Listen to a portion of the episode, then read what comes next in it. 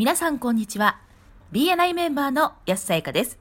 オフィシャル BNI ポッドキャスト、今回は大野ナショナルディレクターと福岡東リージョンの川野エグゼクティブディレクターによる対談をお送りいたします。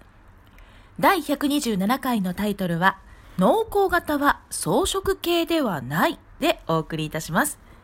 このポッドキャストはコンビニの人材育成を支援するコンクリ株式会社の提供でお送りいたします。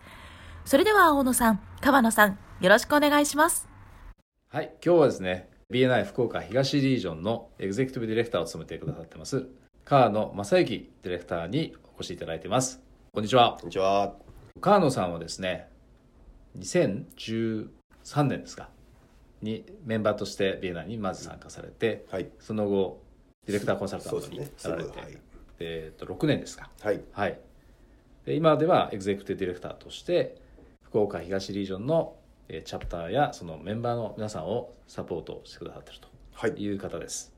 はい、ようこそポッドキャストへ。はい、ありがとうございます、はい、早速ですが、今日は農耕型と装飾系は違うというトピックでお話を伺えるということなんですけども、はい、その辺の話を聞かせていただけますでしょうか。はい、わかりました。6年半前に BNI に出会って、はい、それまではゴリゴリの営業をしてて、どちらかというと狩猟型だったと思うんですけど、うん、BNI に出会った話、農耕型の話を聞いて、はい、あ、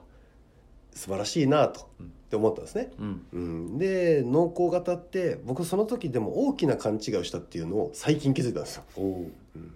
でこれ何かというと、はい、もう営業しなくても他の人にギブしてたら、うん、成果が出るんだなと思って BNI 始めたんですね、はい、でまあ、やはりでもやっぱ与えることによって成果ってやっぱり出てったんですけど、うん、最近、まあ、自分も含めていろんなメンバーさんとも話をしていて、はい、気づいたことがあるんですね、はい、それが何かというと、気づいたら農耕型じゃなくて、うん、装飾系になったろうなと、うん、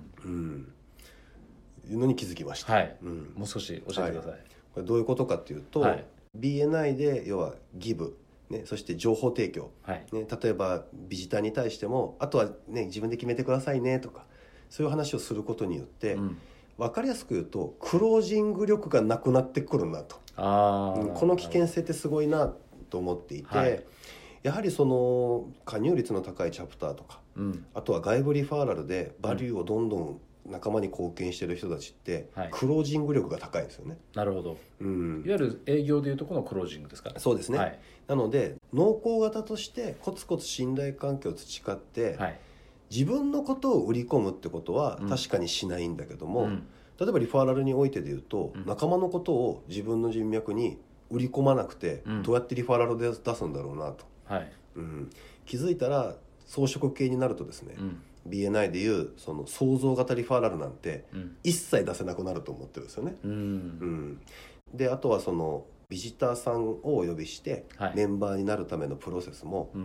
自分自身が本当にいいと思ってたら、うん、一緒にやろうよっていうことは必要なのに、うん、はい、農耕型だから売り込みはいけないというところをなんか気づいたから装飾系になって、はいはい、どうですかみたいな、あとは考えてくださいねって言ってても成果は出にくいんですよね、うんうん、まあ、確かに誤解されている方は多いかもしれないですよね、うん、意外といいリファーラルをもらってるのに制約につなげられないという人も結構多いように思いますよね、うん、そうですね、はい、なのでせっかく出したリファーラルが決まらない、うん、そうそうそうそう、うん、これあると思うんですよね、はい、うん、私も実際そうです。メンバーの方から、まあ、商品とかサービスとか購入させてもらおうと思って、オフィスに来てもらったりしますよね、うん、こっちはもう買うつもりで話は聞いてるんですけど、一応一通り説明は聞くじゃないですか、である程度時間経つと、じゃあまたよろしくお願いしますって帰っていっちゃうんですよ、あれと思って、じゃあ今度いつにしましょうかっていうので、まあ、とりあえずアポイントメントは入れますよね、でまた2回目しばらくして来られて、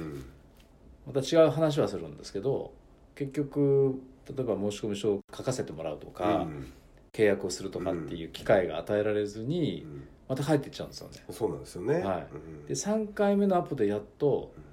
これ買いたいんですけどみたいな話で、うん、やっとその買わせてもらえたっていうこともありましたよね、うんうん、はい、なので農耕型っていう名のなんか断られることから避けるために気づいたら情報提供という名の装飾系営業に、ね、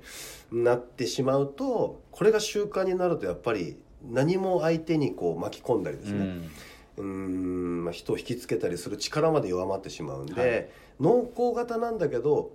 肉食系みたいな要は仲間のために仲間の商品とか人柄が本当にいいと思ってるから、はい、進めたいんだっていう、はい、この何ですかね、熱意を、まあ、肉食系って言ったんですけど、まあ、そういうのはやっぱ必要だよなと、どうしても草食系になると、はい、こういう人がいるからよかったら話聞いてよって、まあじゃあ聞かったら聞くわ終わり、はい、これだとリファラルにならないわけなんで、チャプターにも訪問したと、やったビジター呼べたぞと、で実際見てどうだったって、まあいいかもねって、ありがとう今日はありがとうねって、いやいやいやいいかもねって言ってるんだったら、じゃあ申し込み書の書き方とか大丈夫とかいうそのやり取りが、なんかやっぱ少なくなっちゃう危険性をはらんでるん で、はい、濃厚型は大事なんだけど、装飾系にはなっちゃダメだと、いうところは非常に僕はなんか最近ですね、大事な考え方かなと思います。面白いですね。そうすると狩猟型と肉食系は違うということも言える、あ、そういうことですね、同じだと思います、なんでやっぱり農民なんだけど肉も食うみたいな、だからそこはやっぱり仲間のために、そしてビジターでいうと来た人の将来のビジネスのために、いや本当にいいもんだから、一緒にやろうよっていうことは、狩猟型ではないので、相手の役に立つことを本気で熱意を持って伝えることは、農民だってやることだから、まあ、クロージングが一つの貢献であるっていう考え方ですよね、当然ね。そこをなんかこうやっぱり僕はこの6年間で逆になんかこう、濃厚型という名の装飾系に自分がなってることに最近気づいたんですね、でそこに気づいてからやっぱり自分自身のそのクロージング率も高まったり、お客さんになる数だったり単価だったり、まあ、BNI においてでいうとメンバーへの勧誘率だったり、っていうのが飛躍的に上がったんですね、なんでここの認識だけちょっと変わるだけで、成果って変わるかもなと思ってます。なるほど。ではそろそろ時間がですね詰まってまいりましたので、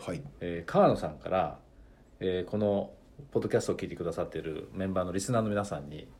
メッセージは何かありますか？毎週毎週同じチャプターのメンバーとですね、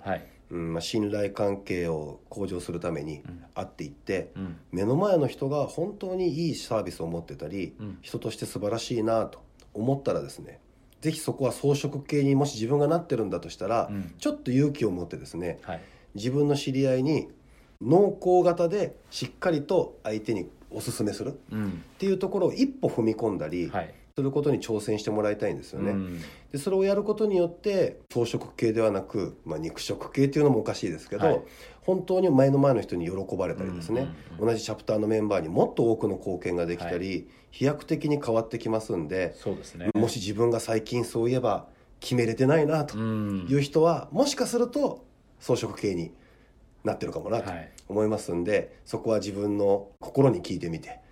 そういう人はちょっとぜひちょっと行動を変えてみると飛躍的に成果が変わるかもしれませんの で、一緒に頑張りましょう、おそらくクロージングに対するこう恐怖心みたいなのがあって、その言い訳、そのクロージングをしない言い訳として、例えばギバーズゲインとか濃厚型みたいなのがなんか使われちゃっているのかもしれませんよね、今